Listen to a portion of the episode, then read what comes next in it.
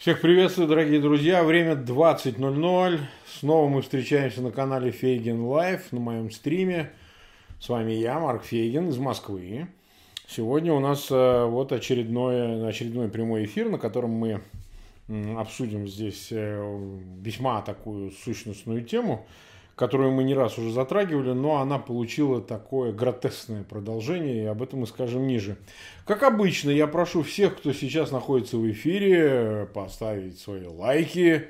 Как обычно, прошу об этом специально, поскольку это действительно сильно влияет на развитие нашего канала. Одновременно с тем, те, кто впервые присоединился к нашему эфиру или присоединится в течение программы, пожалуйста, подписывайтесь на наш канал, а, ставьте вот этот колокольчик, чтобы вам приходили новые уведомления о новых эфирах. Ну и, конечно, э, если у вас есть в аккаунтах в социальных сетях возможность, разместите там ссылки на этот эфир, для того, чтобы максимальное количество тех, кто хотел бы послушать этот эфир или сейчас присоединиться к нему, все-таки имели такую возможность. Ну и э, из новостей, я потом в дальнейшем, когда буду отвечать на ваши вопросы, об этом скажу отдельно. Могу добавить вам, что мы завели все-таки вот эту, после долгих размышлений, площадку Patreon. Patreon это некая форма, что ли, подписки на канал, но э, финансово обеспечиваемый. То есть э, на этом Патреоне, мы об этом дадим ссылку, сделаем отдельное видео. Все, кто из э, наших зрителей или, допустим, не только них, желает получать дополнительно, помимо просмотра видео программ этого канала, еще и возможность получать короткие видео, какие-то эксклюзивные интервью, очень короткие, да, они не будут в формате, скорее всего, стримов, а они будут больше в формате а, информации какой-то, каких-то роликов и так далее.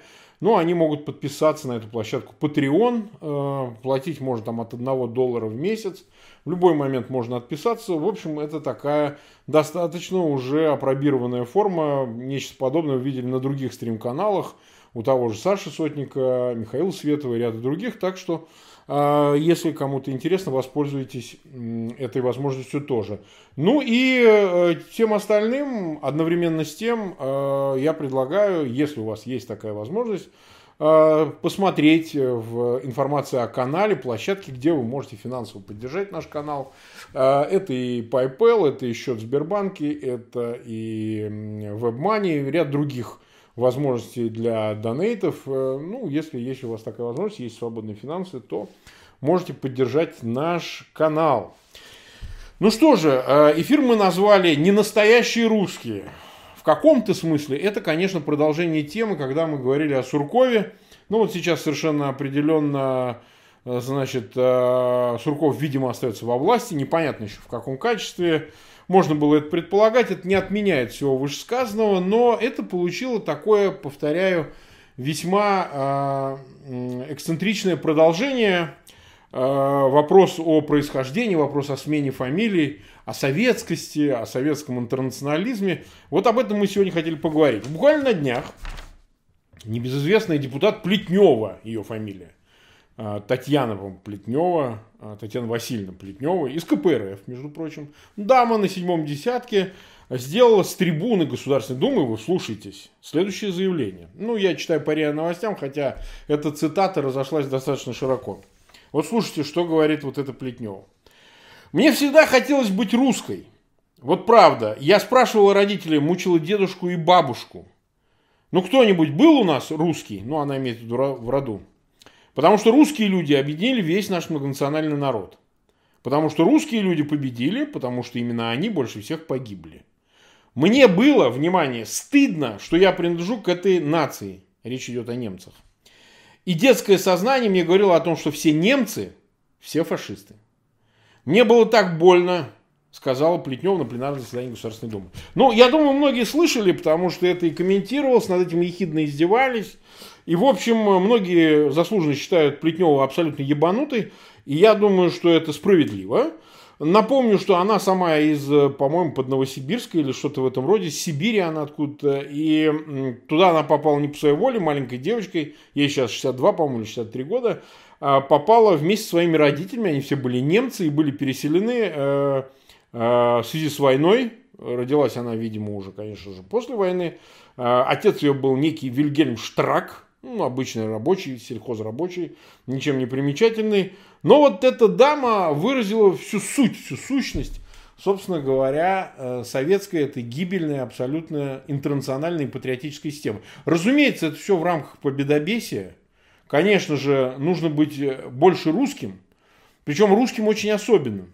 И ведь не случайно я а, в превьюшке, вот миниатюре, которая а, не настоящие русские, показывает, так сказать, э, картинка вот эта, которую вы видите в заставке, там ведь таких не настоящих русских очень много.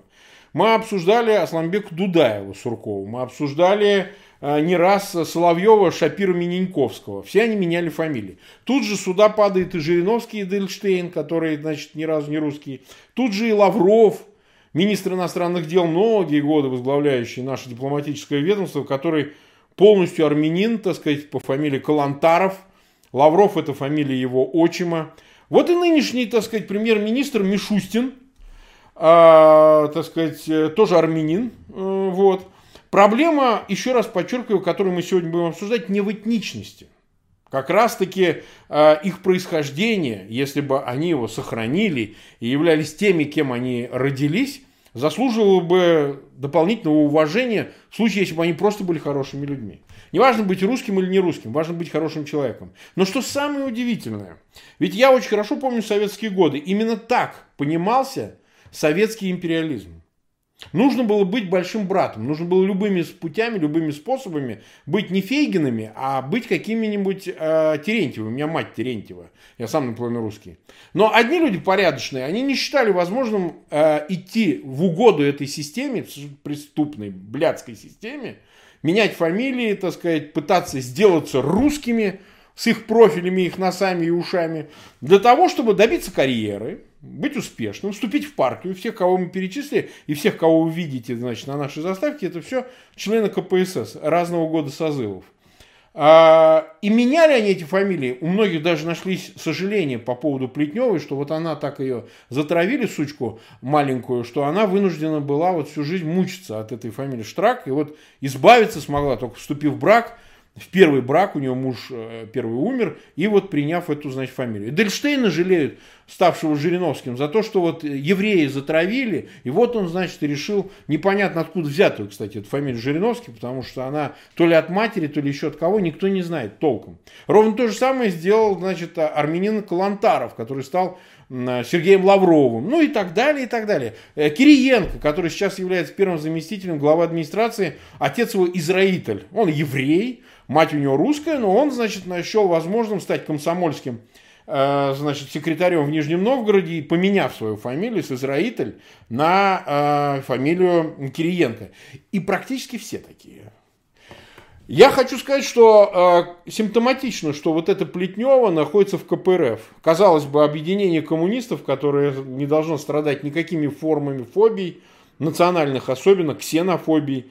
И там, наоборот, должны, так сказать, так или иначе подчеркивать свою интернациональную сущность. Коммунистическая идеология, она очень с этим связана, если посмотреть в самую ее основу. Но нет.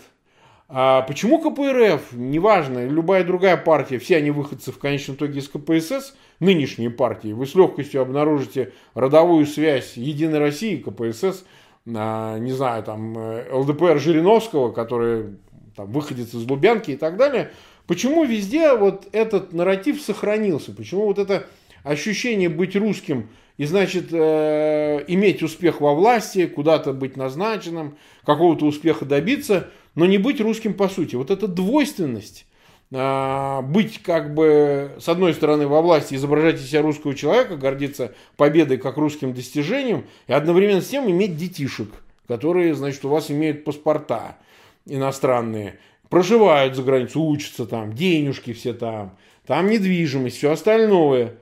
Это идет в общем во многом от э, советской этики. Советской этики, когда, собственно говоря, любые нации, ну там париями главными были какие-нибудь евреи, да, э, было быть неприлично. Нужно было э, принадлежать к абсолютному большинству. Почему-то оно считалось русским, хотя в существе своем, когда вы пытаетесь понять, а русское ли оно этнически, оно таковым не являлось. вы с легкостью находите там кого угодно, а, а русские, собственно говоря, никогда не составляли э, корневой основы власти, прежде всего. Они составляли основу вообще всей социальной системы, национальной системы, государственной системы. И под этим русским, под словом русские, творились самые невероятные ужасы, которые, собственно, не позволяют даже по сей день очиститься от всей этой многолетней истории именно русскому национальному началу. И оно несет за собой преступления, начиная от грузина Сталина и кончая полуеврея Андропова и заканчивая кем бы то ни было. И вот э, симптоматично, кстати, тоже является последнее, вот я смотрел случайный сюжет, но в интернете они мелькают, где реакция на украинский фильм, украинский фильм, который обсуждает опять вот этот Скамейкина с Поповым, тоже не пойми откуда, из какой социальной пизды они вылезли, а, значит, обсуждает фильм, и бешеный Жириновский, значит, кричит, что он всех сожжет, значит, украинцев напалмом. Если вы видели, посмотрите этот сюжет, Совершенно психически ненормальный человек на восьмом десятке со скачущими на морде очками, значит, э, кричит какому-то подставному украинцу, которого там привозят, и он там в студии выступает за деньги, кричит о том, что они сожгут напалмом Киев, Львов э, и так далее. То есть вот Эдельштейн с фамилией еврейской, которую он, значит, поменял на Жириновский, хочет уничтожать славян напалмом. Но мало того, что этот старый дурак не понимает, что вот только отпраздновали Холокост, который, так сказать, является днем памяти Шоа, по-еврейски Шоа, да, 6 миллионов евреев, которых вот именно таким образом-то на... испалили, в общем-то говоря. Вот этот дурак, значит, старый дурак, э, повизгивая, тряся руками, безусловно, опереточно, в этом нет ничего серьезного, и никто его не воспринимает как серьезную фигуру, слова которого хоть что-то да значит в политикуме, но его используют, безусловно, как собачку. Вот он орет, что он, значит, сожжет, значит, соседнюю славянскую страну напалмом. А, это ведь тоже все нарратив, все тот же советский, по большому счету, потому что размышления приводят меня, во всяком случае, к убеждению, что вся вот эта система работает не случайно. Она имеет эту традицию, в которой правильным можно быть только русским, причем не обязательно этнически быть русским. Русским это как некий эталон, это как некий паспорт, который вам выдали, и который вы должны носить и публично везде показывать. Потому что не дай бог кто-то подумает, что вы украинец, что вы можете разговаривать на смешном для них языке, да, перековеркивая слова, они все время насмехаются над украинским языком. А, любым другим, кстати сказать. Они пренебрежительно также относятся к любой нации, проживающей в России, да и ее за пределами бывшего СССР, скажем так. А, и в этом смысле вот это выступление Плетневой, оно очень симптоматичное очень показательная, очень э, продолжающая вот эту квазисоветскую имперскую традицию, по которой успеха может добить только человек, добиться человек, у которого все правильно с фамилией, э, с инициалами, с метриками, э, значит, с происхождением. И даже если он вообще ни разу не русский, как Лавров, например, министр иностранных дел, то нужно выписать ему такие соответствующие документы. То же самое с Мишустиным, так сказать, у которого мать чистокровная армянка, отец там Владимир Моисеевич, пойми, иди разберись, откуда он этот Владимир Моисеевич Мишустин, ну, абсолютно еврей, на мой взгляд. Значит, все эти люди записаны русскими, и поди найди у них официальные с их стороны заявления о том, что они являются кем-то другими. И э, в этом смысле там тот же Соловьев очень показатель, хотя он не представитель власти, но вот это бегство от своего национального происхождения, но недалеко, потому что Соловьев бегает, значит, в синагогу и э, в зависимости от того, кто в городе, вывешивает нужные флаги. То есть ему нужно обзавестись нужными связями, начиная от синагоги и заканчивая российским телевидением, ну и там книгами, если вы видели его э, «Мы русские, с нами Бог». Вот это люди, у которых двойная, тройная, четверная мораль превращается в, в этическую норму поведения. Они передают детям точно так же это все. Потому что в них естества настоящего нет в принципе. Ни национального, ни э, социального, ни идеологического. Ну а кто они по убеждениям? Вчерашние коммунисты, сегодняшние капиталисты. Послезавтра они станут фашистами. Вот видел недавно, Соловьев Мудила, значит, рассказывал про Муссолини и Гитлера, так сказать, чуть подыша, так сказать, неровно. Вот э, вся эта публика, она занимает разные этажи нынешней российской власти. А, причем дискуссия вот эта, она о русскости, не русскости полезна еще и почему? Потому что в Конституцию сейчас, которую они полностью как тряпку начали, значит, возить по полу, а, некто Затулин, небезызвестный руководитель Института стран СНГ, который, ну, считается не без оснований э, одним из архитекторов э, русской весны в Крыму, э, предложил внести, значит, тезис, положение о том, что не многонациональный народ, а русские и другие нации – в составе большой многонациональной страны России. Вот это слово «русский» уже, так сказать, начинают комментировать э, Крашенинников, который отвечает за Конституционную комиссию, и другие лица, что не, не, не, ну, что вы, мы не будем это вносить, потому что это как бы перехлест, что вы, что вы, мы остаемся многонациональным народом. То есть, наряду с тем, все они должны иметь правильные фамилии, правильное происхождение. В соседней стране, Украине, как бы мы и там ни клевали и не говорили, Зеленского еврей по происхождению стал президентом.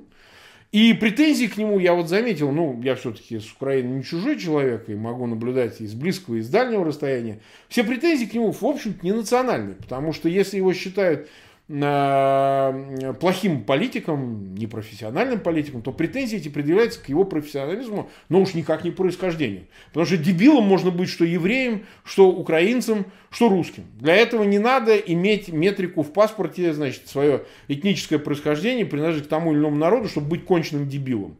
А, к Зеленскому это в меньшей степени, кстати, относится, потому что человек, то он, несмотря на весь свой непрофессионализм, искренне желает что-то изменить, Другое дело, получится у нее или нет, я очень в этом сомневаюсь. Но э, Украина, посмотрите, как далеко шагнула. Где э, Зеленскому не надо ни от чего отказываться. Президенту страны. Не надо ему отказываться от своего происхождения, не надо отказываться от религии, не надо отказываться от своей национальной этнической э, принадлежности в принципе, если она даже э, гетерогенная, она одна и другая, потому что его никто не выбирал в сакральные лидеры, пожизненные вечные руководители страны в национальные спасители и тому подобное. Он всего лишь навсего наемный менеджер. По своему статусу очень временный.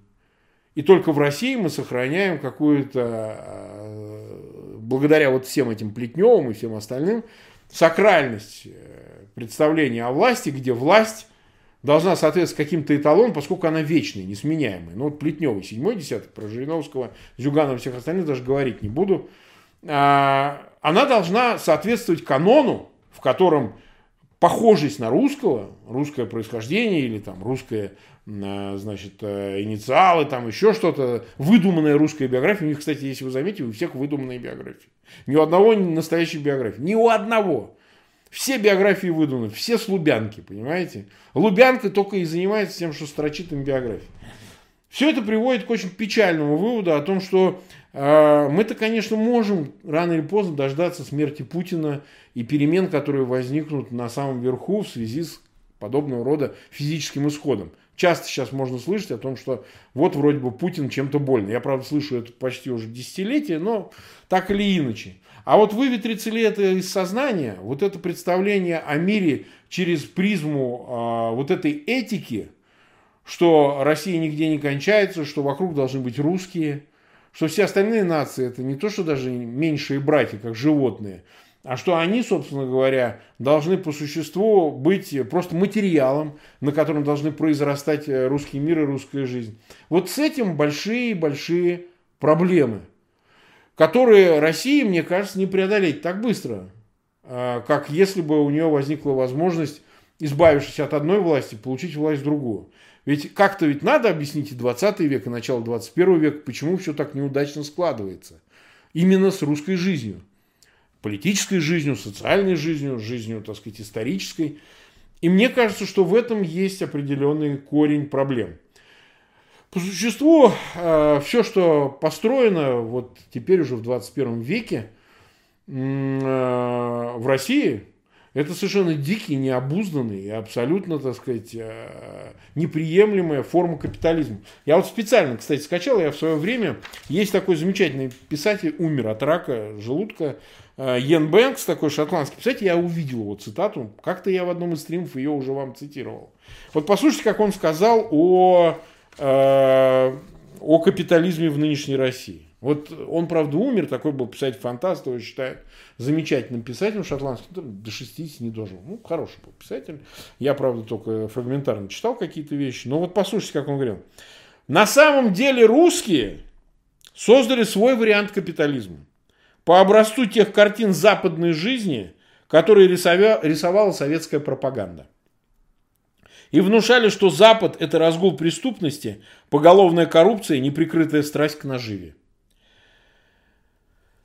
Многомиллионный бесправный класс голодающих и кучка злобных, алчных мошенников-капиталистов, попирающих закон. Конечно, даже в самые трудные времена Запад и отдаленно не напоминал такую картину. Но русские построили у себя именно этот вариант капитализма. Но лучше просто, в принципе, не скажешь, потому что ведь действительно все самые жуткие картинки, которые рисовали о э, капитализме, о социальной этике, о жизненных стандартах на Западе э, в свое время советские пропагандисты, как коммунистические пропагандисты, они все реализовали в России, потому что именно такой капитализм их единственный устраивает. Потому что э, все другие представления они считают ущербными, ошибочными, неправильными, поскольку они не отвечают их личным интересам. Потому что только в таком диком капитализме, грабительском, воровском капитализме, они только и могут, собственно говоря, существовать, потому что эта жизнь на них комфортна. И ощущение себя номенклатурой с этим тоже связано. Вот говорят, что да, номенклатура не чита нынешней олигархии, бюрократии, которые живут несравненно лучше, имеют больше возможностей. Но если вдуматься, ведь социальная пропасть, она как была между обывателем, советским обывателем и властью номенклатуры, партийной номенклатуры она ведь не изменилась и в соотношении обычного русского обывателя сегодня и нынешней власти, и всех, кто к ней принадлежит, а это ведь э, более широкий класс э, власть придержащих, это же не только сами бюрократы, но и олигархи, и крупные капиталисты и так далее, которые продолжают грабить ровно так же, как грабили своего советского обывателя партийные номенклатурные чиновники в СССР.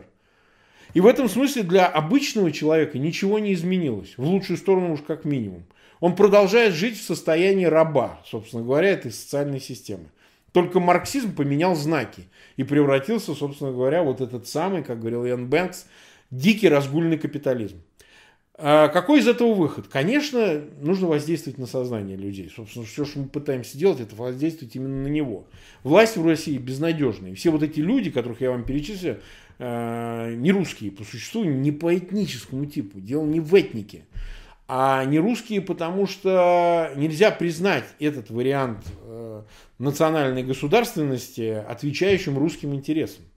Потому что русскому никогда не найдется места в этой власти, поскольку ну, он как бы ущербное звено в этой системе отношений, поскольку э, нужно тогда будет вернуться к чему-то более здоровому, нежели то, что происходит сейчас.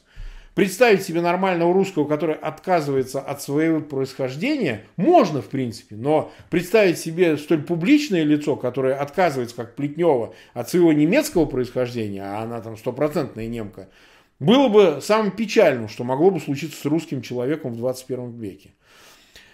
При том, что завтра вы с легкостью можете обнаружить всю эту публику Плетневу, так сказать, получившую немецкое гражданство и проживающих где-нибудь под Мюнхеном, какого-нибудь э, Соловьева, Шапира Мининковского, живущего в Иерусалиме или Тель-Авиве, или где-нибудь в своей Италии, но имеющего паспорт гражданина Израиля. С легкостью обнаружите Лаврова где-нибудь вообще в Америке, где проживает его дочь. И так далее, и так далее. И так до бесконечности. То есть, оказывается, для того, чтобы перемены имели успех, власть должна стать национальной подлинно, а не а, интернациональной, какой она по существу является сейчас, лишь декларируя приверженность русскому миру и русскому началу. Вот эта болезнь, вот эта непреодолимая проказа будет еще очень долго а, этот организм национального тела разъедать. И главные жертвы этого всего будут сами русские, не понимая этого до конца. В общем, это краткий спич, такая наша, будем считать с вами, а, так сказать, проповедь.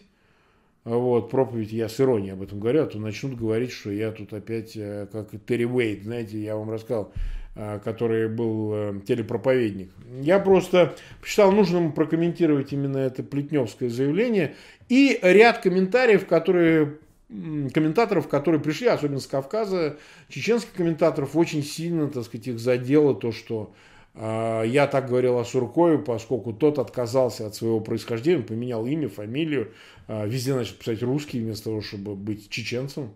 И они считали, что это простительно.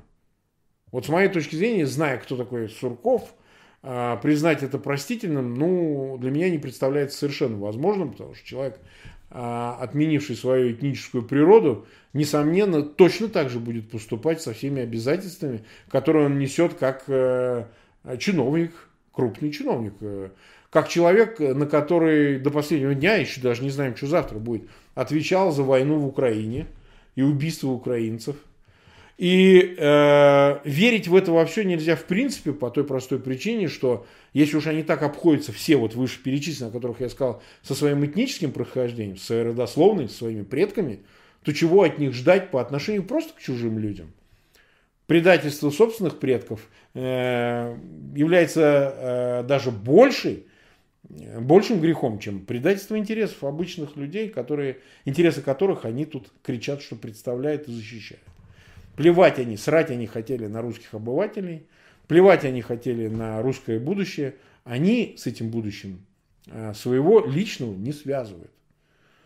Это по отдельности происходит. Ну, в общем, ладно, давайте поговорим, поотвечаем на наши вопросы. У нас сейчас 2083 человека в, одновременно в эфире уже вот почти 2087, значит, 593 лайка. Я бы очень попросил вас, дорогие друзья, ставить лайки. Вот ну, у нас 2000 с лишним человек. Не поскупитесь, поставьте лайки лишний раз. Для вас это не будет слишком большим обременением, а для нас будет одно сплошное счастье и радость. А, ну и по возможности раскидайте ссылки на наш эфир. Мне кажется, это того бы стоило. А, Good Profile говорит, вот кто бы что ни говорил, но Фейгин еврей, потому он такой охуенный умный. Я думаю, не поэтому. Я думаю, не поэтому, потому что, во-первых, я наполовину русский, у меня мать абсолютно русская, так сказать, отец спокойный, мать, царство им небесное, евреи русские. Я думаю, что для того, чтобы быть умным, совершенно не обязательно иметь э, этническую характеристику. Я много раз об этом говорил. Я не верю ни в чью избранность и богоносность. Я верю в индивидуальность. Я верю в то, что люди, если очень сильно хотят поумнеть и поделиться этим умом с другими, они найдут все силы, даже если они нивхи, э, папуасы или кто бы то ни было. Все это сказки про исключительность происхождения тех или других народов. Сказки, не верьте в это никто и никому. Потому что э, этническое не определяет существа вашей личности, вашей натуры. Она сильно влияет она несет за собой огромный бэкграунд. Вы не можете оторваться от своего происхождения, да и не должны этого делать. Но не связывайте это ни с умом, ни с порядочностью. Этика зачастую может совершенно не а, быть имманентна вашему происхождению. Люди поганые есть в любом народе, и поэтому достоинства являются лишь вашими, а недостатки в той же мере несут и э, все остальные признаки, помимо этнического, но тоже являются исключительно вашими. Поэтому не стоит э, на этнику влиять. Для нас важно понять, почему одни люди ведут себя так, а другие по-другому. И власть, как главный триггер, определяет поведение людей, в том числе э, и тех, кого я перечислил. Просто проанализируйте, кто они и какие они. И вам многое станет ясно и понятно. Так, почитаем дальше. Лайков поднакиньте, пишет Леонард 6. Леонард, агитируйте за это, потому что нам это всегда нужно. У нас уже 2230 почти человек, это неплохо.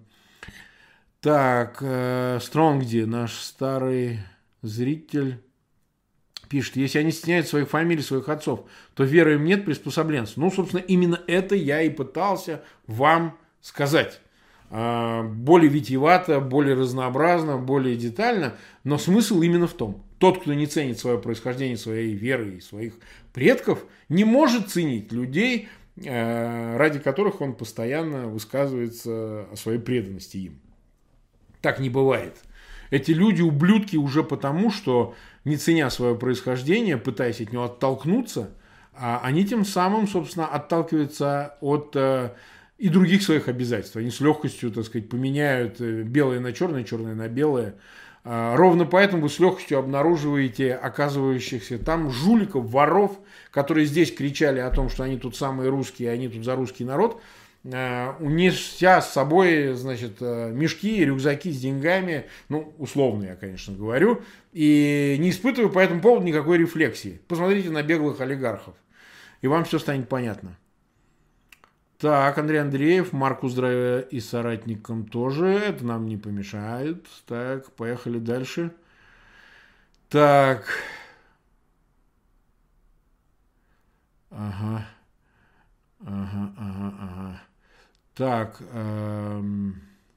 Сейчас я извиняюсь за э, паузу, потому что здесь люди обмениваются э, мнениями. Ну вот Анка пишет, те, кто сняет свои фамилии опасные безумцы, способны на любое преступление. Совершенно с вами Анка согласен. Собственно, к этому я и веду. Украинский язык очень красивый, не всяких сомнений. Так, читаем дальше. А, Good Profile тоже пишет комментарий скорее. Зря русские хотят воевать, они ведь всегда первые Э, всасывали, ну не знаю, употребим ли это глагол, э, на всех войнах или только климат спасал, так это давно, а сейчас уже и климат не спасает. А дело не в климате, понимаете. Получается, нас подвели к тому в 21 веке, что кроме как воевать мы ничего не умеем. Создать ракету мы не умеем, а, значит, чтобы она летала нормально и не падала. Значит, создать компьютер мы не умеем, автомобиль, я уже говорю электромобиль, мы не умеем сотовый телефон создать. Мы не умеем, понимаете? А, при том, что русский человек, уезжающий на Запад, этнический русский, неважно, не этнический русский, но русский как бы родом из России, уезжает на Запад и там создает это все. Посмотрите на американские компании, в которых битком русских людей, программистов, ну, прежде всего инженеров, разного рода биологов, медиков и так далее, которые создают новые технологии. И они почему-то не создают там, где они родились. Значит, вывод отсюда такой, что причина не в самих людях, причина не в их способностях, потому что русские люди очень одаренные, это факт. А, там, повторяю, вне зависимости от этнического происхождения, а дело в системе, в системе власти, в системе отношений, в правовой системе, точнее ее отсутствии и так далее. В исторических традициях, если хотите, и так далее, которые не позволяют этому творческому потенциалу раскрыться. Мы об этом много раз говорили. Читаем дальше.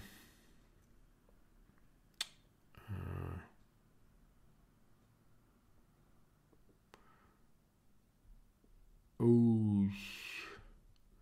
Читаю, читаю.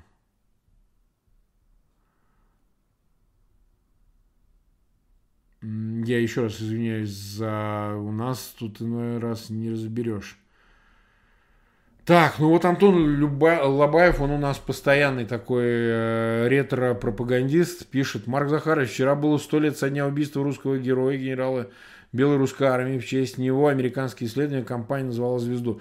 Но, безусловно, э, адмирал Колчак, он был адмиралом, э, это была замечательная личность, совершенно необычный опыт в русской истории сопротивления заразе вот этой большевистской.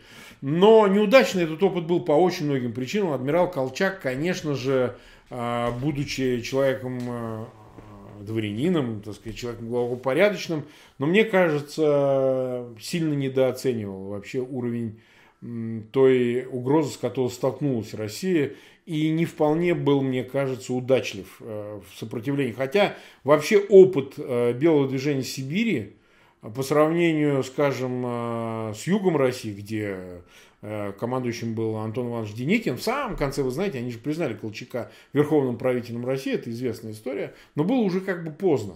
И даже смена на Врангеле, на юге России, вы знаете, что русскую армию, тогда она переименовалась из добровольческой, и силы ВСЮР, то есть юга России, э, значит, были переименованы в русскую армию, когда возглавил Врангель, уже было поздно что-то менять.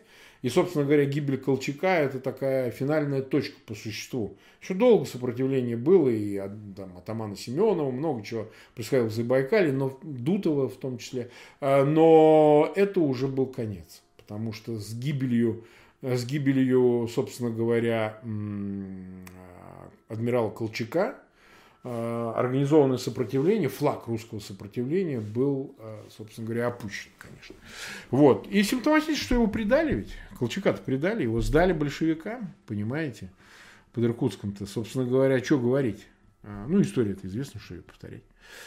Так, пишут, Затулин сам татарин, пишет Александр, Александрос. Ну, в этом нет никаких сомнений, просто, э, да, они все там какие-то люди не русского происхождения, ну вот хорошо, ну вот э, канал Царьград, да, по фамилии Малафеев его возглавляет. Если вы знаете, вот этот Малафеев, он э, не только владелец Царьграда и обвиняет его в всяких мошенничествах там с криптовалютами, биржами и так далее, сам наполовину татарин. Главный русский патриот. Возглавляет все русские значит, движения, их финансирует по заданию администрации президента. Ну, как-то он коммуницирует там с Кириенко и так далее. Ну, тоже опять самый большой русский националист оказывается, значит, не русским. Дело не в том, кто он по происхождению, но почему он не хочет быть татарским националистом. Мне вот это непонятно совершенно. Потому что, ну, э, Татарстан заслуживает того, чтобы вообще защищать э, основы языка. Вот я знаю, как в Татарстане, я сам был в татарской среде, так сказать, в Самаре, на Волге. Ну, приложите усилия там. Они нуждаются очень сильно в том, чтобы спасти язык, спасти культуру татарскую там, культуру тех же татар православных, там, кришенов и так далее. Но нет, все продолжают, значит, империю создавать, убивать украинцев. Э, давайте, это единственная спасительная тактика, другая, так сказать, мы не заслуживаем. Вот они все такие, вы понимаете, куда ни плюнь, попадешь в такого же. Так. Русские пишут э, Мевлют Алтинос э, не национальность, а состояние души. Отчасти это так, потому что русские, вы знаете, что это прилагательное, это не существительное, в отличие от других определений народов, но это русский язык так трактует. На самом деле не это так важно. Э, просто русский это империя, вы понимаете. А в империи, так сказать, ты становился человеком имперской национальности. Другой вопрос, что век-то изменился, империи рухнули, ничего не осталось. Никто не держится за эти окостеневшие формы, понимаете? Никто не э, ищет экспансии такого рода, чтобы расширять свои границы до бесконечности, вбирать народу, уничтожать их, э, э, расправляться с их национальной культурой. Посмотрите, что в Крыму творится с украинским языком, например. Ну вот же вам конкретный пример, полигон, где используется квази русская имперская идеология, которая предполагает, что никаких других национальных сущностей быть не должно. Они должны снивелироваться, да, сострогаться все. Вот и можно посмотреть на этом опыте, как это все работает. И если именно такой русский мир будет продвигаться, то мы совершенно понимаем, каким будет отношение к русским. Но ведь это к русским не имеет отношения. Вот что я тоже пытаюсь сказать. Потому что не русские осуществляют эту экспансию, а осуществляет вот эта э, постсоветская бюрократия, которая решила для себя расширять пределы за счет вот этой модели развития экстенсивной, я бы ее так назвал, когда ты просто э, отодвигаешь военным путем границы, лезешь везде, где тебя не зовут, исключительно для того, чтобы спасать собственную власть и зарабатывать на собственном народе, все оправдывая вот этим расширением границ. И русские люди-то ведутся на это. Вот что, ведутся, ведутся, покупаются. Вы же видите, раз за разом мы наблюдаем, как э, значит, выхватывают из толпы человека, спрашивают, ну как вы живете, живу херово, а что же Путин? А Путин все-таки он прав. Во внешнеполитических делах сильно его одобряю. Еще бы пенсии прибавил или там, я не знаю, зарплатки добавил. Вот приблизительно таков набор ответов русского обывателя на вопросы о том, как он относится к этой власти и к ее, э, собственно говоря, стратегии. И, и это чудовищно, потому что это рецидив русского сознания, идущий через русскую империю, через советский период, через постсоветское страдание, через распад СССР и так далее, и так далее. Это, это пресловутый Э, самая большая геополитическая катастрофа. Вот эта геополитическая катастрофа привела не столько к территориальным потерям, к, сколько к ригидности русского сознания. Оно никак не может вырваться из этого закомплексованного состояния, из этой бесконечной рефлексии об утраченном. Причем э, внушено было именно властью, конечно, что утрачено что-то очень хорошее. По сей день все верят в то, что СССР это было хорошее. Ассоциация с пломбиром и э, э, так сказать, э, э, хлебом по 15 копеек, они внушены настолько глубоко, да, что люди продолжают представлять себе, даже молодые, вот мы видим, что, ну, я не знаю, рождаются раз за разом новые поколения нулевых, десятых, вот эти все бэби-бумеры, миллениалы, так сказать, э, и новенькие, X поколения, все они э, засраны у них мозги представлениями, неправильными, совершенно вредными представлениями об СССР, как о рае таком, микрорае, парадайзе. Что не соответствует вообще ни разу действительности, но внушено это очень сильно и продолжается этот нарратив. И год победобесия, в который мы живем, 775-летие, будет не исключением в этом смысле. Он только усилит это все. Если вдуматься, 75 лет прошла война. О чем вы говорите? Как можно жить с башкой повернутой назад? Людей уже этих нет. Вы понимаете, сколько ветеранов должно быть сейчас? Вот. У нас будет об этом разговор, у нас будет ряд собеседников, с которыми я веду переговоры, о том, чтобы поговорить с ними в прямом эфире об этом. Это стоит того, потому что, вы знаете, когда появился термин победобесие еще 10 лет назад, ну, для него все-таки можно было говорить, ну, ладно, празднование вот генеральское еще когда-нибудь окопное, солдатское. Но мы так и не дожили до окопного праздника 9 мая. Так его и нет, понимаете? Но у меня все погибли на фронте, и что с того? Ну просто э, ни один этот праздник не был в честь тех, кто погибли там, понимаете? Ни с русской стороны, ни с еврейской у меня погибли. Были и офицеры, и солдаты, все гибли, гибли, гибли.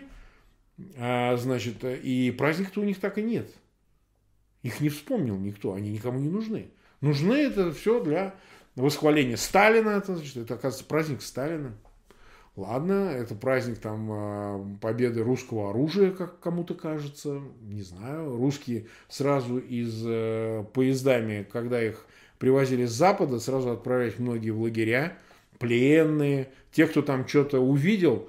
Знаете, у Солженицына замечательно, «Пир победителей», если увидели такое произведение, где он описывает, где вот эта драма, где эти офицеры на этом зеркале э, в немецком доме едят. Они же что видели, эти солдаты? Они и офицеры шли, значит, по Западной Европе, заходили, открывали эти подвалы немецкие, там окорока висят.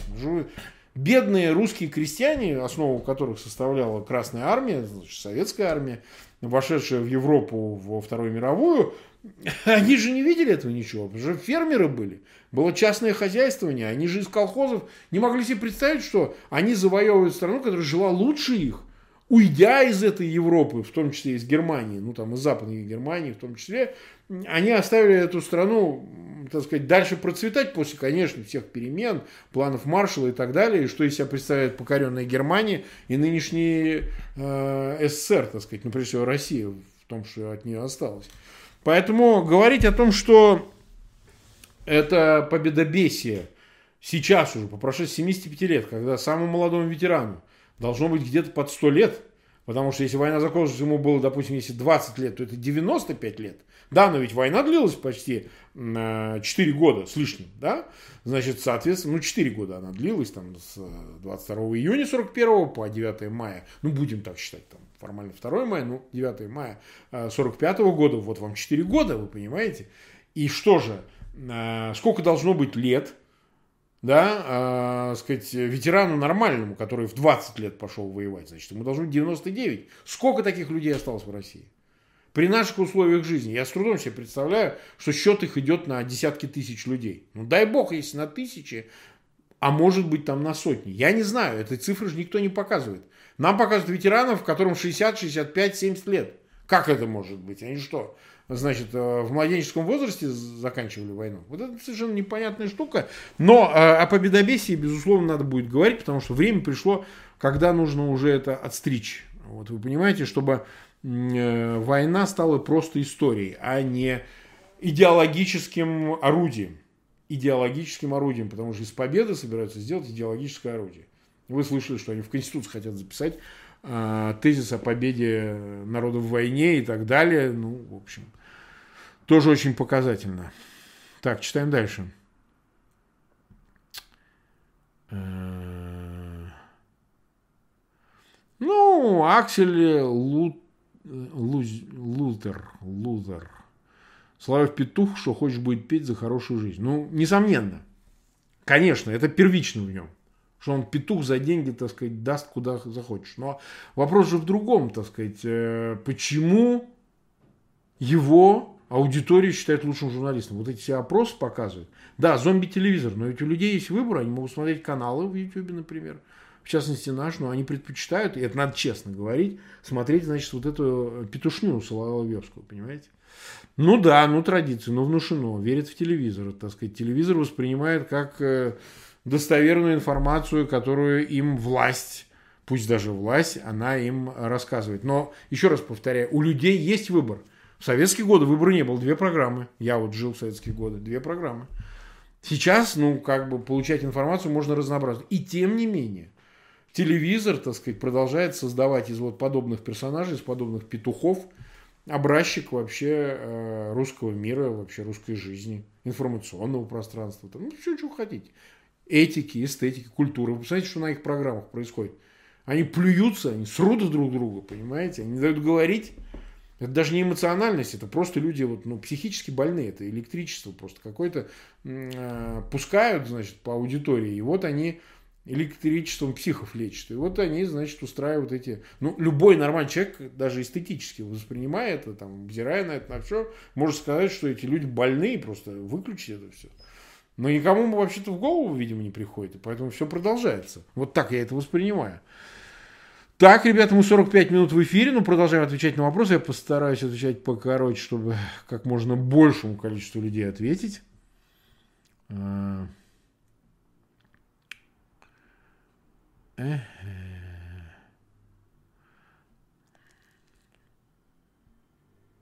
Я уже отвечал на этот вопрос Юрий Зубов. Марк, почему русский прилагательное, а все остальные украинец, а, немец, француз, англичанин, фин, швед, поляк, существительное русский приложение к остальным. Это старая теория о том, что русский, там такой-то русский, секой-то русский еврей, русский немец, русский татарин. На самом деле нет. Это все-таки особенности русского языка. Так сложилось. А русские это самостоятельная нация. Да, она гетерогенна. Она состоит из очень многих народов, которые вливались в это имперское тело. Конечно, что такое русский э, в основе своей? Он что, славянин, там чистый, химически чистый? Какой славянин? Это славянин э, с примесью кочевников, татар, с примесью вот здейских немцев, например, аристократия вся была немецкая, да? ну, а здейская в основном. Ну, не только, конечно, и шведская, и немецкая и так далее. Там чуть-чуть немного французская после известных событий 12 года, ну, вообще начало 19 века. А, просто-напросто русский это имперское определение, конечно. Ему никак не удается стать национальным определением. Чтобы русские стали нацией, понимаете? Политической, кстати, нацией.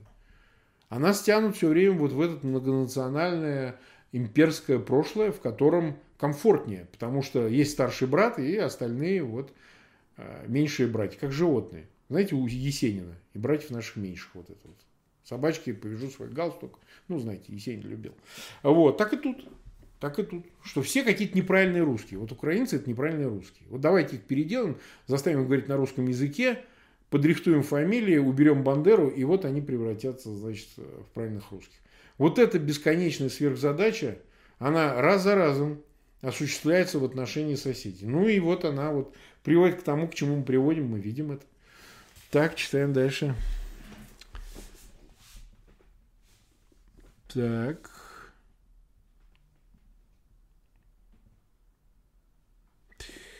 Good э, Profile продолжает это вообще зашквар скрывать еврейство, чтобы президентом стать какой тра-та-та. Ну, в общем, там Э, слушайте, они все. Это не только для тех, кто собирается стать президентом, но и те, кто собирается стать премьерами, министрами, чиновниками, вице, нации, кем угодно, понимаете?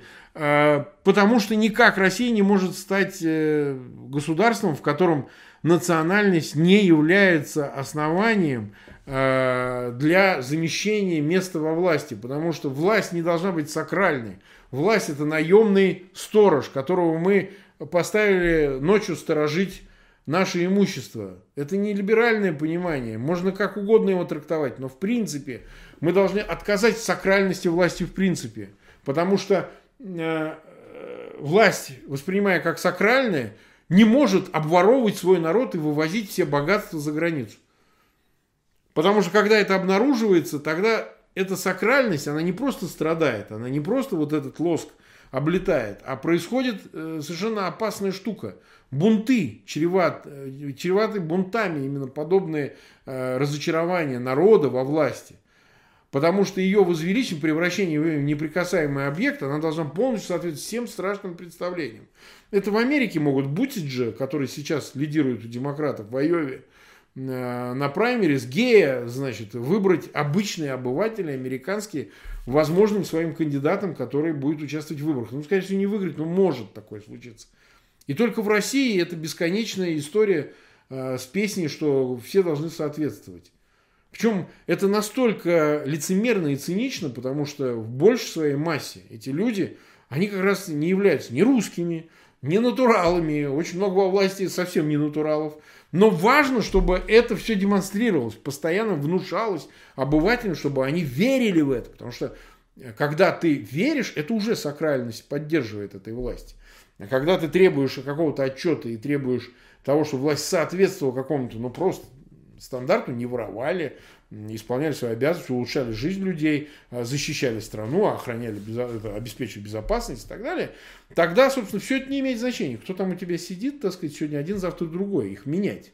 А власть-то несменяема в России, понимаете? 20 лет, и она может сидеть только если она сакральная, а если она обыденная, если она бытийная, если она, так сказать, профанная, что называется, в ней нет ничего э, святого в этой власти. А святого-то в ней нет ничего. Вот что очень важно понять, что во власти нет ничего святого. Это самое главное представление, понятие, которое важно внушить обывателям. Наконец уже. Dead Space пишет, хватит зацикливаться на национальность. А почему бы нам не зацикливаться? Это, во-первых. А во-вторых, вы ничего не поняли из того, что я говорил. Вот вы ничего не поняли. Вы опять э, сводите к тому, что национальность мы должны обсуждать как определяющую характеристику. А я вам говорю про э, этику, в которой прежде всего и первично, прежде всего оценка того, что происходит во власти, не по критерию национальности, а по критерию э, эффективность, по критерию честность, э, по критерию соответствия 21 веку его меняющимся, усложняющимся требованиям, вы понимаете? А что тогда из себя представляет Плетнева депутат? Найдите мне это объяснение, кто там зацикливается. Это же она, не я, рассказывает про то, что ей стыдно быть немкой. Это в 21 веке говорить такие вещи. Вы вдумайтесь. И ладно, но это же нигде за пивом сказали. С трибуны Государственной Думы такое говорят. А как и немцы будут воспринимать это все? Скажут, у вас что, ебанутые, что ли, в этой Государственной Думе? Они что, ебанутые, блядь? Говорить такие вещи, что, значит, э, стыдно мне быть немцем. Чего это стыдно-то быть? Ах. Так.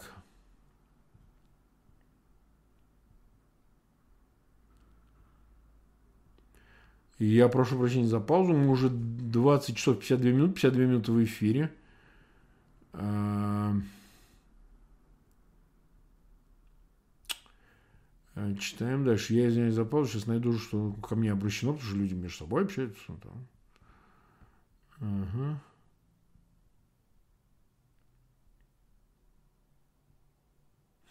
Ну вот Дмитрий Удалов пишет, сегодня Рашкин, еще одна забавная фамилия, дурачился, мол, большевики дали людям землю.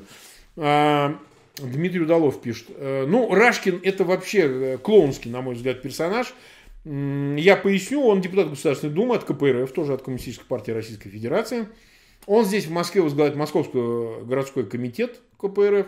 Вот он здесь главный разводящий по поводу выборов был московских прошедшим летом 2019 года. Э, и большая часть, вы знаете, кандидатов от КПРФ получили поддержку Навального через умное голосование. Вот он как бы считается, этот Рашкин, типа он квазиоппозиционный. Он такой типа против власти. На самом деле, конечно, он типичный, так сказать, лубянская штучка. Вот, абсолютно пришкваренный, делает все как надо. Пример тому, когда их выбрали, они проголосовали за бюджет. И Рашкин этот бюджет – московский поддержал. Абсолютно воровской, коррумпированный бюджет он его поддержал. Ну и скажите, какой из него оппозиционер и вообще, что из него рисует.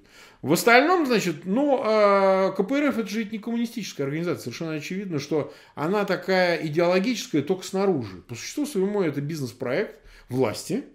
Вот, которые находятся в прямой коммуникации, так сказать, Зюганов, его окружение ближайшее. Ну, вот, например, в Москве его внук Зюганов является депутатом Мосгордумы уже, по-моему, второй раз в созыве, второй созыв уже является депутатом Мосгордумы.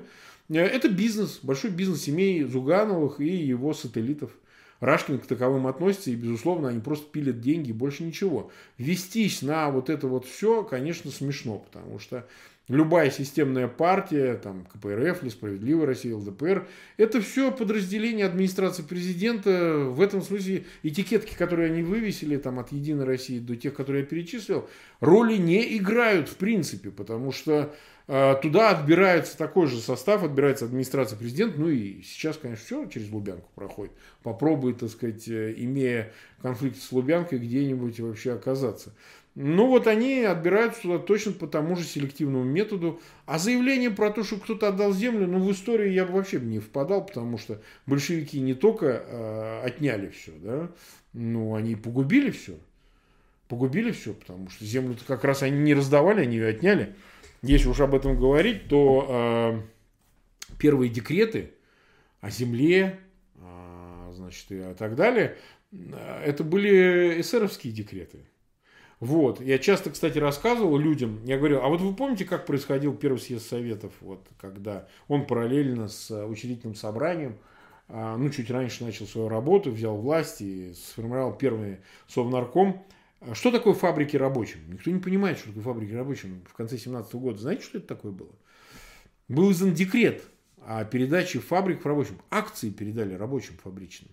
Акции. То есть предприятиям рабочим передали акции. Почему, собственно, в Петрограде, в тот момент он назывался Петроград, не Санкт-Петербург, из-за войны, вы знаете, в 14 году разразившейся Первой мировой с немцами в Германской империи, соответственно, значит, переименовали в Петроград. Потому что они начали получать дивиденды. Они увидели, что они стали собственниками предприятия через эти акции.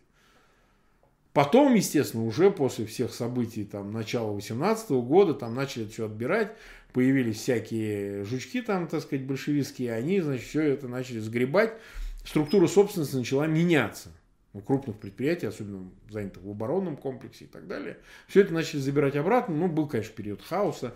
Они это потом назвали военным коммунизмом, все позабирали. Ну, и с землей, вы помните, как было, там на дело-то передавали, потом а, продразверстки были и много чего еще, а потом в конечном итоге-то после НЭПа эту землицу-то и забрали. И то сильные ограничения были. Поэтому никому ничего большевики не дали. Ни земли, ни предприятий, ничего. Они все это забрали все эти заслуги, они скорее на эсерах, которые действительно были крестьянской партией, левых эсеров прежде всего, ну и правых отчасти, но просто в союзе с большевиками были именно левые. Очень недолго до известных событий начала июля 18 года, когда в результате восстания эсеров они с ними разошлись, как известно. Так что выдумки про землю лучше даже не комментировать.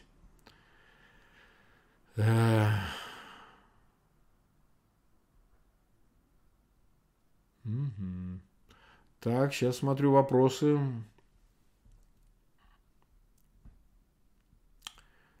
Так. Ага, ага. Вот.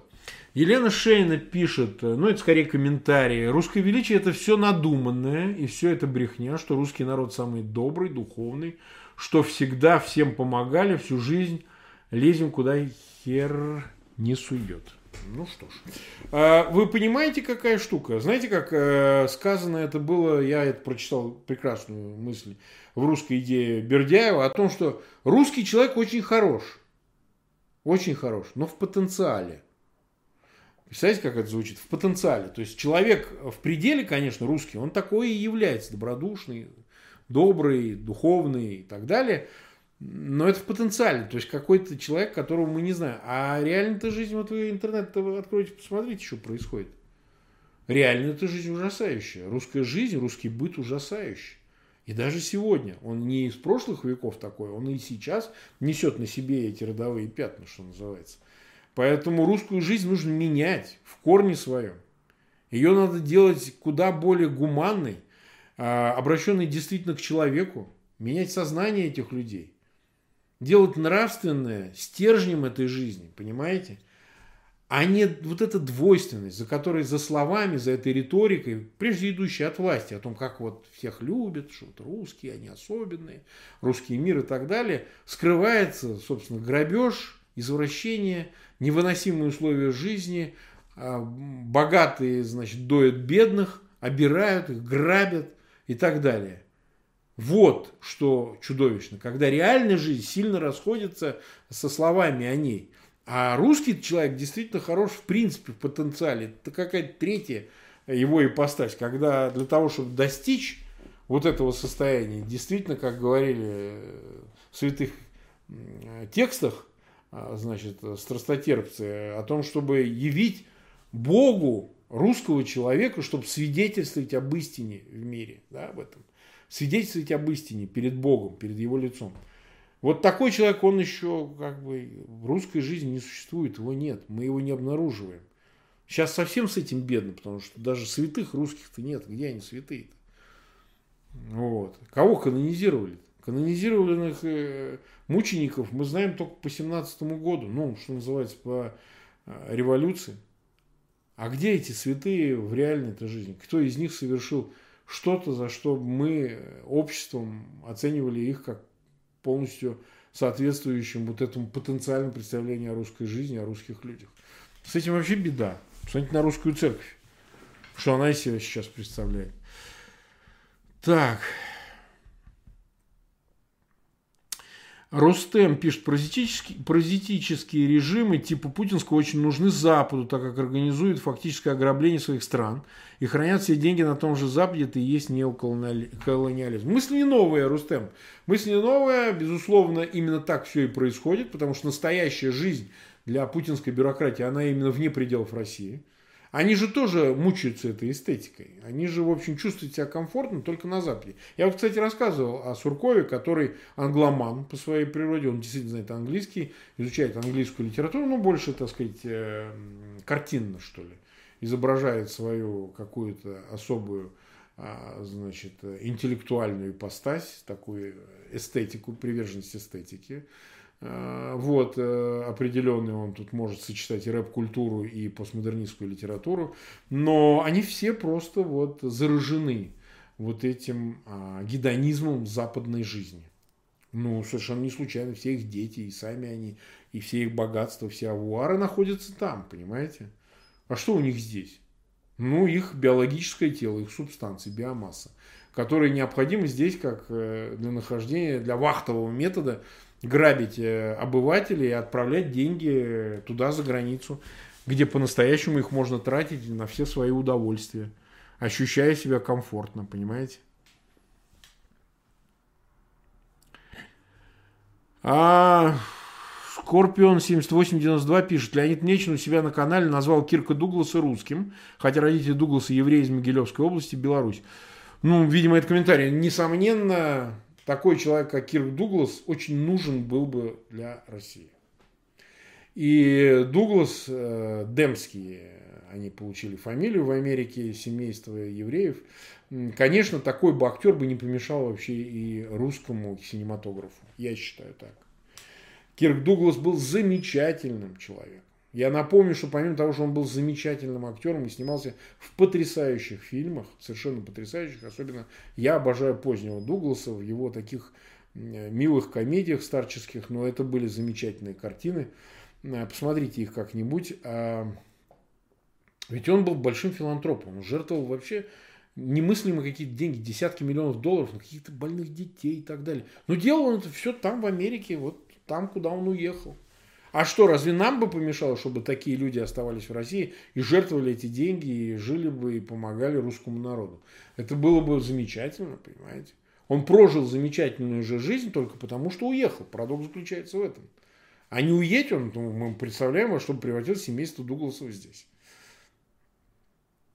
Поэтому, так сказать, этим людям не нашлось места ни в Русской империи, потом не нашлось в советском системе, значит, в СССР, не нашлось им места, так сказать, в постсоветской России. Вот они уехали. Ну, огромное число евреев уехало, которые создали славу для Голливуда и не только его а, в Америке, за океаном. Что печально, потому что, конечно, бы это помогло, и там, не знаю, Белоруссии тоже помогло, Беларуси, и, и России бы помогло, чтобы таких людей оставалось как можно больше. Ну, печально, что. Ну, он умер, ему все-таки 103 года, на 104 э, году умер замечательный такой человек.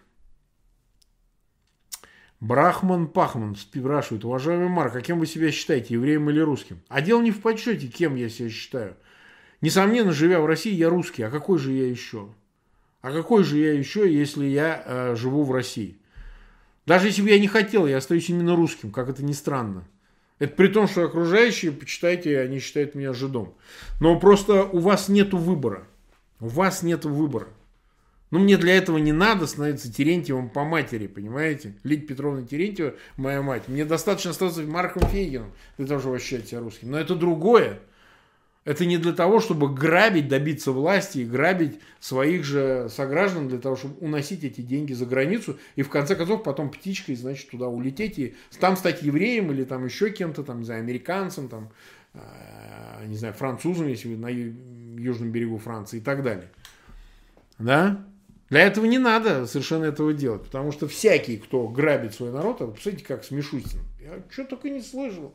Вот у нас приходит такой, понимаешь, 10 лет ФНС возглавлял, да он расположен в цифровизации, диджитализации, да он ни одной копейки Бах, начались расследования, то он тут украл, там украл, миллиарды, миллиарды туда, миллиарды сюда, и тебе и ресторатор Новиков, какой-то Удодов, и, значит, э, какие-то мошенники, и все это они там пилили, тут отпилили. А что за премьер такой? Вы скажите, в какой стране вот такой жулик может стать премьером? Вот мне просто интересно, в какой нормальной, цивилизованной стране он может стать? В какой? В Америке такой человек может стать? Или там, не знаю, во Франции или там в Германии такой человек может, в Великобритании. Вот такой человек, который 10 лет, собственно, грабил ФНС, может он стать, э, сказать, э, премьер-министром? Вот мне просто интересно. Что нам отвечать на эти расследования? Ой, вы знаете, он их заработал. Это когда это он заработал, если он 10 лет сидит, значит, в Федеральной налоговой службе? Где соответствие между его декларациями и его доходами? Где, так сказать, эта невиданная недвижимость? У его сестры на миллиарды на Рублевке, сестры родной. Конечно, она гений, она заработала, они же все тут гении. Это мы дураки одни здесь, значит. У нас ничего нет, мы с пустыми карманами ходим. А они, значит, все чиновники, все гении, вы понимаете? Заработавшие миллиарды и миллиарды. Ну, просто некому проверить. Вот если бы у нас сменилась власть, и люди специальных комиссий в кожанках пришли бы и начали проверять, мы бы еще бы больше обнаружили. Тут какую дверь не откроешь, из нее сыпятся деньги бассейнами, понимаете? Потоками деньги сыпятся. И это, говорит, они все заработали, они все бизнесом занимаются, цифровизацией. Ну вот, собственно, и все. В контексте, кто мы русские или кто мы вообще здесь. Вот.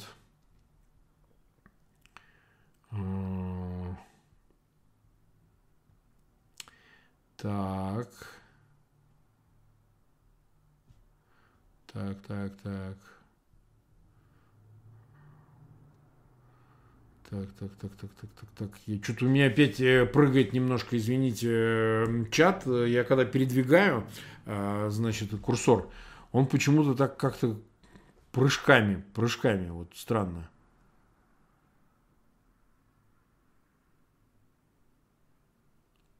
Вот, вот тут у меня Кавказиан. Справедливо. Марк, я как чеченец, знающий свое древо до 15 колена, хотел бы у вас спросить, кто вы по национальности и знаете свое древо до 7 колена. Ну, вы понимаете, я такую задачу не ставил, я уже много раз рассказывал, родители мои, мать, отец у меня был еврей, мать русская, и я достаточно знаю свою родословную, так сказать, э, русские у меня из крестьян, естественно, но таких зажиточных крестьян э, самостоятельных, они в крепости не были никогда, то есть э, они никогда не были крепостными, потому что начинали с церковных земель, они управляли церковными землями. А отец мой, естественно, это не секрет, он двигались евреи из Украины и Беларуси, вот, из Польши в свое время, оттуда из Германии и так далее. Ну, естественно, всех деталей я не могу знать, потому что, ну, евреев били как собак во время войны, мало чего осталось. Поэтому Конечно, горским народам проще это сделать, поскольку они оседло жили в одном месте, им приходилось перемещаться, и в этом смысле они э, куда в лучшей степени, значит, знают своих предков, поскольку ну, так сильно не нанесен был ущерб э, в связи с европейской историей, скажем так. Поэтому я думаю, что это хорошо. Но мы-то обсуждаем не это, не колено, которое мы знаем и чем можем гордиться. А мы обсуждаем, как ведут себя люди, которые добиваются власти и очень быстро забывают о своем происхождении и используют любое другое. Потому что в русской жизни, в нынешней ее ипостаси, важно не иметь ту биографию, которая действительно соответствует твоему происхождению, а какую-то выдуманную, не настоящую, да, придуманную. И это является бедой по существу своему, потому что никак не может никто добиться национальной власти, такой, которая бы действительно осознавала себя саму, как власть, отвечающая интересам э, твоих э, соплеменников, сограждан. И они разные могут быть по происхождению, у них могут быть разные происхождения. Так.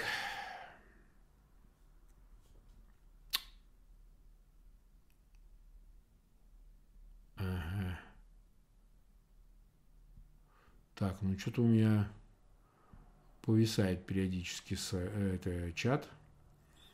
Ну, вот. А. Ну вот, э, давайте, мы уже 2845 человек одновременно в эфире, 1002 200 это лайки, ну вот я вижу, как у меня на компьютере написано.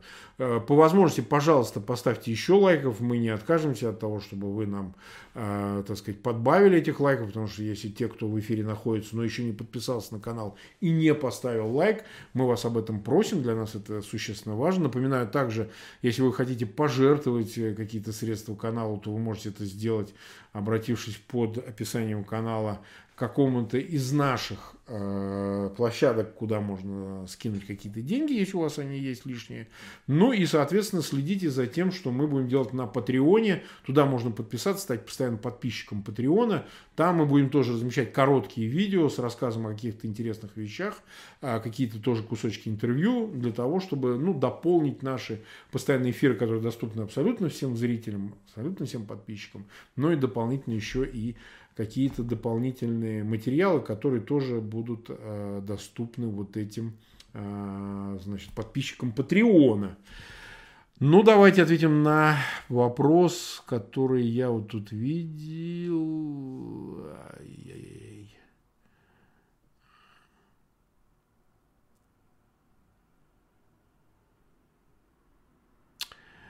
Ну, давайте ответим на это вопрос. Демьян Шевко пишет. Марк, не считаете ли вы, что, учитывая теперешнюю ситуацию в России, сословная структура общества, национальная анклава, мафия в Кремле, вопрос о том, чем является русская нация, остается открытым? Да, конечно, Демьян, он, конечно, этот вопрос остается дискуссионным.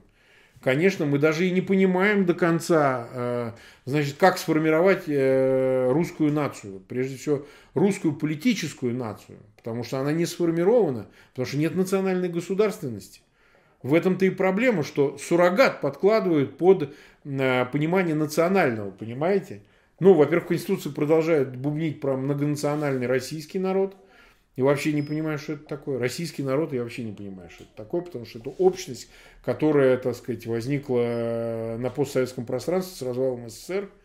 Потому что Россия как э, страна это да, но вот общность россияне, она так ведь и не сложилась, потому что никто не понимает, что это. Что должно быть определяющим? Религия, этническое происхождение, общие исторические корни, идеология, политическая идеология, к чему стремится там эта нация – Американцам-то проще в этом смысле. Они вообще э, иммигрантская нация, но, но у них есть там американская мечта, у них есть американская конституция. То есть у них идеологический базис сложился как политической нации. Потому что кто такие американцы? Это кто? Англосаксы, голландцы, афроамериканцы, евреи. Кто это? Это и те, и другие, и третьи, и пятые. Им проще в этом смысле. А русским, чтобы сложиться как политической нации, нужно вообще понять, э, куда они двигаются и что составляет их национальное естество. Многие говорят, ну, есть это понимание этничности, и оно гомогенное и так далее. Это не так, я этого не вижу, не усматриваю. Потому что формируют эту идеологию люди абсолютно чужды этому. Формирует ее власть. Понимаете, идеологом главным вот этого процесса является власть. А власть действует в утилитарных целях. Причем не в целях э, народа в целом на страны, а в своих конкретно целях групповых, персональных. Правильно вы сказали о неком э, феодальном естестве ее Конечно, у нас снова возникли сословия. Ну, конечно. Попробуй заберись на следующий этаж следующего сословия. Особенно к власть придержащим. Тебя спихнут оттуда. В лучшем случае вниз по социальной лестнице, а в худшем, значит, отправишь в тюрьму. Потому что претенденты на эту власть, они сразу отправляются в тюрьму. Все, кто у нас из оппозиции внесистемной оспаривает эту власть, рано или поздно в тюрьме отказываются или в эмиграции. Хотя на самом деле это нормальная смена элит. Естественная, понимаете? Поэтому я думаю, процесс этого формирования еще будет длиться очень долго. И мы увидим много извивов его. И устранение нынешней власти является ключевым важнейшим, центральным элементом формирования русской политической нации. Уничтожить, убрать эту власть. Понимаете? Ну, естественным путем или как, сказать, чтобы этой власти не было, вот этих людей не было в этой власти. Переизбрать их вот там и так далее. Я вот не верю, но неважно. Поменять эту власть.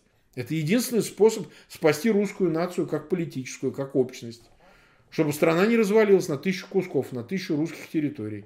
А опасность такая, безусловно, есть. Пока это все удерживается штыками и жизнью одного отдельно взятого 68-летнего человека, играющего в хоккей. Понимаете? Как только вдруг чего-то из-за одного из этих элементов не станет, ну так и государственности единой не станет. А что ее будет удерживать? Ну что ж, дорогие друзья, час 15 минут. Э, спасибо вам огромное. Хочу я сейчас в кино сходить, посмотреть, наконец, уже этот фильм Поланского. Видел я фильм 1917, хочу вам сказать. Замечательная картина, снятая почти одним кадром. Ну, так сказать, обязательно посмотрите. Замечательного режиссера. Возможно, он претендент на Оскар главный. Э, раздавать эту премию будут, как я слышал, с воскресенья на понедельника. Может, за этим будет следить где-то. Ну, будем надеяться, хорошие фильмы получат этот Оскар. Так что и «Однажды в Америке» мне очень понравился Тарантино, и фильм э, Сэма Мендеса 1917, ну и вот э, Поланского «Офицер-джентльмен» пойду сейчас посмотрю на вечерний сеанс с женой, посмотрю. Вам всем тоже в субботу желаю всего хорошего, обязательно погуляйте, выпейте, обнимите любимых, родных, всяких там, погладьте домашних животных, обязательно с женами куда-то сходите, Понимаете, возьмите жен, сходите, выпейте. Че вы... Вот у нас в Москве прохладно, но, в принципе, говорят, теплеет. Так что берегите, главное, близких, а не думайте в большей степени о дальних, потому что власть это и есть главное, так сказать, опасное существо, субъект, который должен находиться на большом от вас расстоянии. Еще раз всем спасибо. Следите за эфирами. Мы планируем сейчас ряд очень серьезных эфиров с хорошими гостями, тоже по несколько человек. Будем обсуждать и Беларусь, будем обсуждать и партию за эту, это, этого Прилепина. Сделаем эфир сейчас, планируем во всяком случае. Ну и много чего еще. Вы знаете, что мы богаты на эфиры. Подписывайтесь на нас, ставьте лайки. Уговаривайте друзей, чтобы они тоже приходили на наши эфиры, смотрели их. Ну и разместите этот эфир в своих аккаунтах в социальных сетях, поставьте а, ссылки, пусть люди послушают и посмотрят. Может, я и не прав, если они так сочтут, но хотя бы посмотрят, увидят. Всем спасибо, до свидания и всего вам доброго.